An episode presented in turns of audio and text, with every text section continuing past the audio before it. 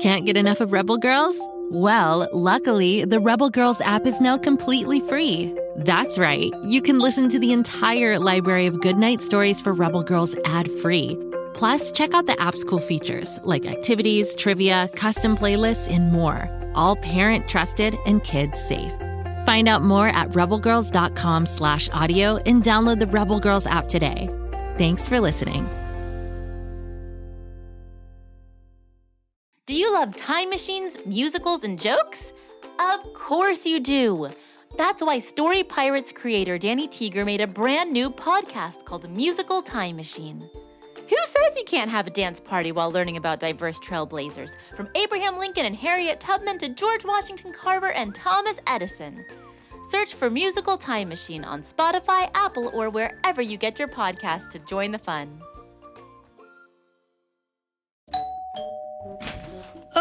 Drac.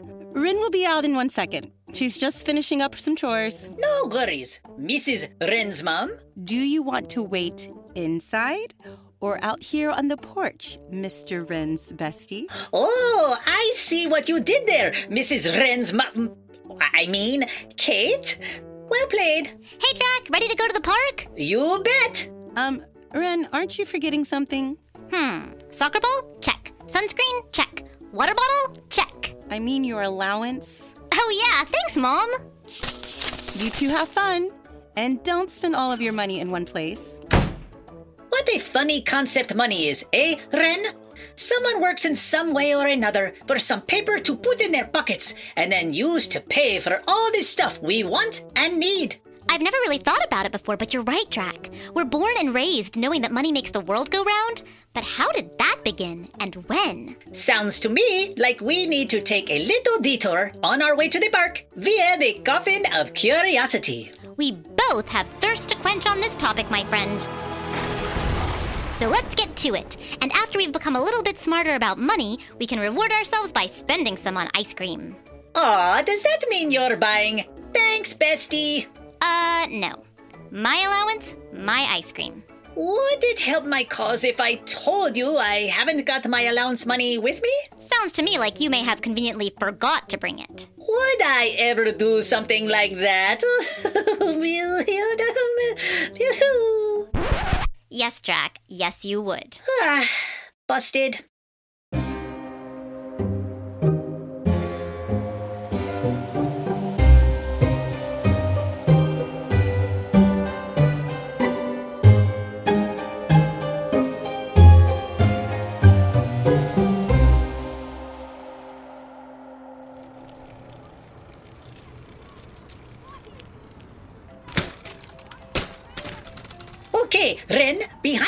Bush is the perfect spot to drop our bikes and summon the Coffin of Curiosity. Yeah, probably for the best not to park the coffin in the middle of a busy park.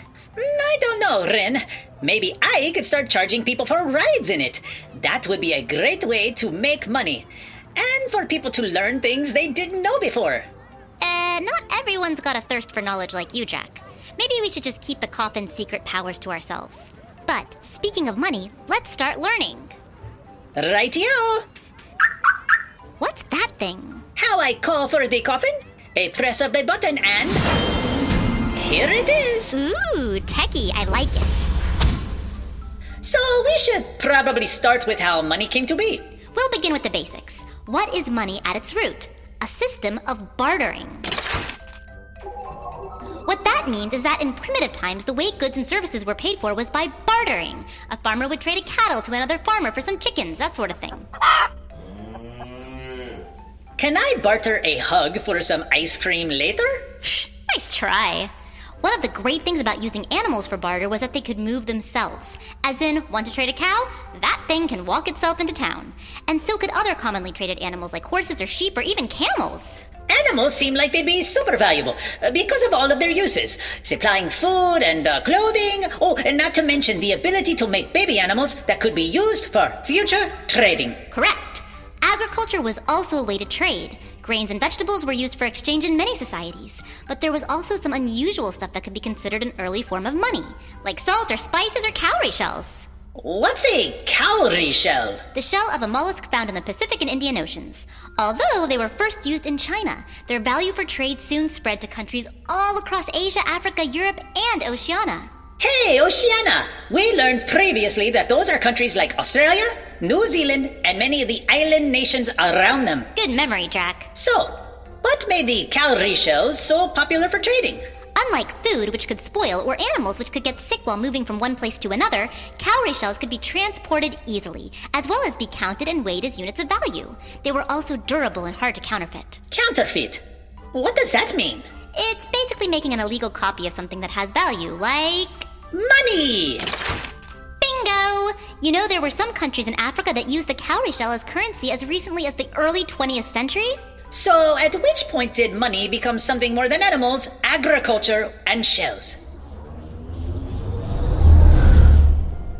We're now in the 7th century, Drac, a place called Lydia, which was a kingdom with ties to Greece and is now part of modern day Turkey.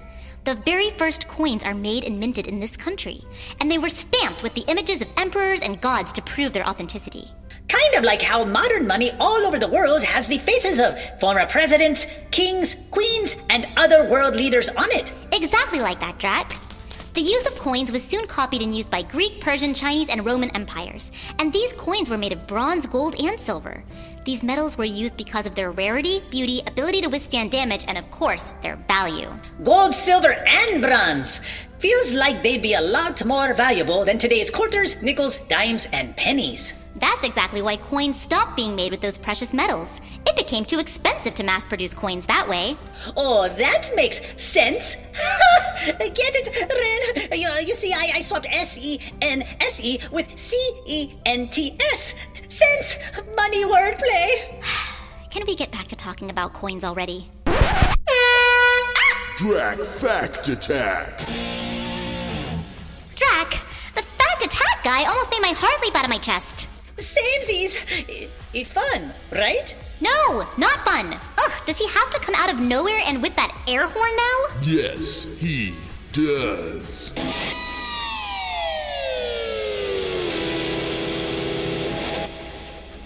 He's the fact attack guy, Wren. The attack part is important. Fine, fine. What's the fact then? The computer says that an American penny actually costs more to make than what it's worth. Really? Over two cents to make just one. Uh, due to higher prices of copper and zinc, uh, both of which are used to make pennies. Okay, well, I need a minute so my heart will stop beating out of my chest. A perfect time to take a break. And when we get back at it, we can learn about paper money and modern currency. Sounds like a plan. Uh, you should probably go now, fact attack guy. Okie dokie.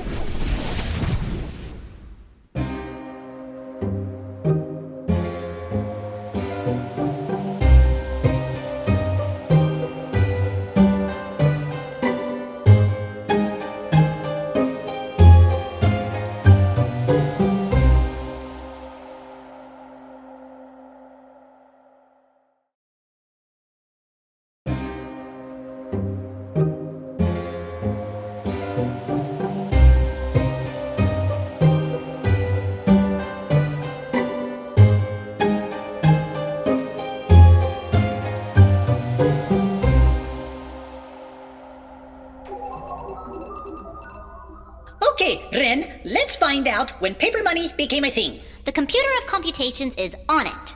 Okay, so this is pretty interesting. Fact attack guy interesting? No more fact attack guy. At least for the rest of this adventure.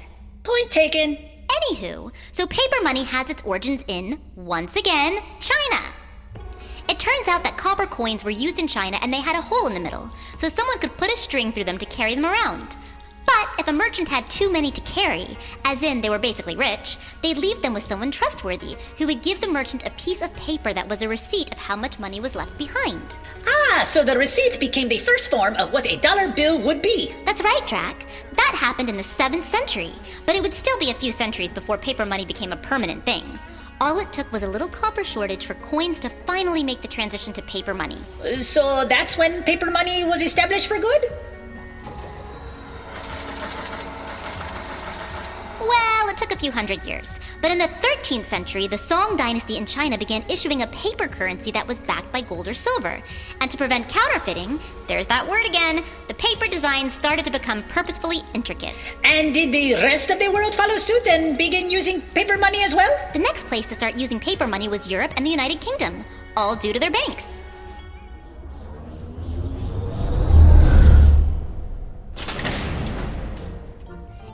It was the Bank of England that first started issuing banknotes in the late 17th century, and the value of each note was handwritten too. So the people working at the banks had to write on every piece of money what it was worth? That's a heck of a lot of handwriting. For real. It wasn't until 1745 that banknotes all became fixed amounts, and it would take another hundred years before fully printed banknotes and bills would appear.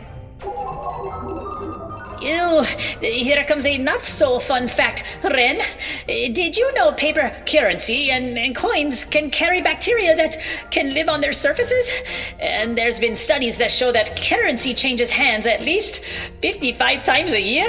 Ew, we literally need to wash our hands anytime we touch money, Drac. I will never not be doing that from now until the end of time. That's a very long time for you vampires. Okay, let's wrap up all this thirst for knowledge quenching with some facts about money we don't have to touch, like credit cards and banking apps. The computer says that the first credit cards appeared in the US in the 1920s, issued by oil companies and hotels to their customers. But the first credit card as we know them today didn't arrive until the 1950s with something called the Diners Club card. It was a card specific to going out to eat? Yup, invented by a businessman who forgot his wallet when he went out to dinner one night. He was so embarrassed that he and his business partner immediately came up with the card as a solution to help other people avoid that kind of situation. Kind of like a certain bestie leaving his allowance money at home and needing someone to buy him some ice cream soon? Sounds like you need an ice cream credit card, Drac. Hey, that's actually an awesome idea. Let's workshop that after we're done with this adventure. So, back to credit cards. After the success of the Diners Club card, other companies followed suit, creating cards that could be used to purchase anything. And with the invention of the magnetic strip on the backs of credit cards, it became even easier for anyone to get one. Well, what does that magnetic strip do? It contains a customer's transactions and information. Today, that strip is replaced on newer credit cards by chip technology, which has better security than the magnetic strip and allows for contactless paying. Ooh, more avoiding germs. I like it. So if someone has a credit card, they can just link that to an app on their smartphone to pay for things that way too? That's right, Drac. Money really has come a long way since trading cows for chickens. Well, Wren, my thirst for knowledge is quenched, which means my hunger for ice cream has replaced it. Then let's go.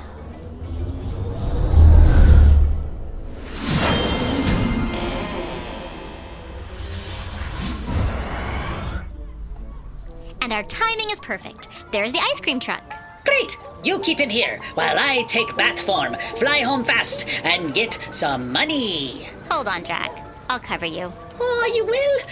You're the best, Wren. I really am. But you get to pay for us next time. Done!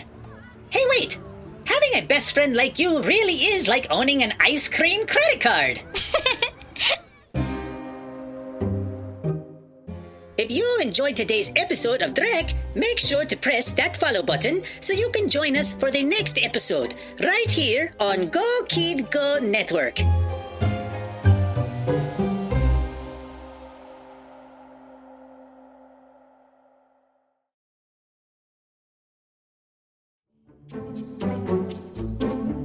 Do you like to laugh?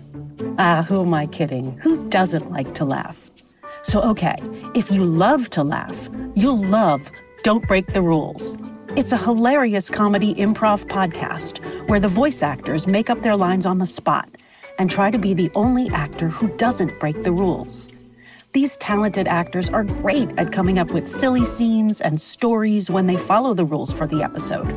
And it gets even sillier when they accidentally break the rules. The stories are guided by suggestions from kids like you, and the episodes feature laughs, burps, and the occasional unicorn. So if you'd like to giggle and play along, be sure to listen to Don't Break the Rules wherever you listen to podcasts.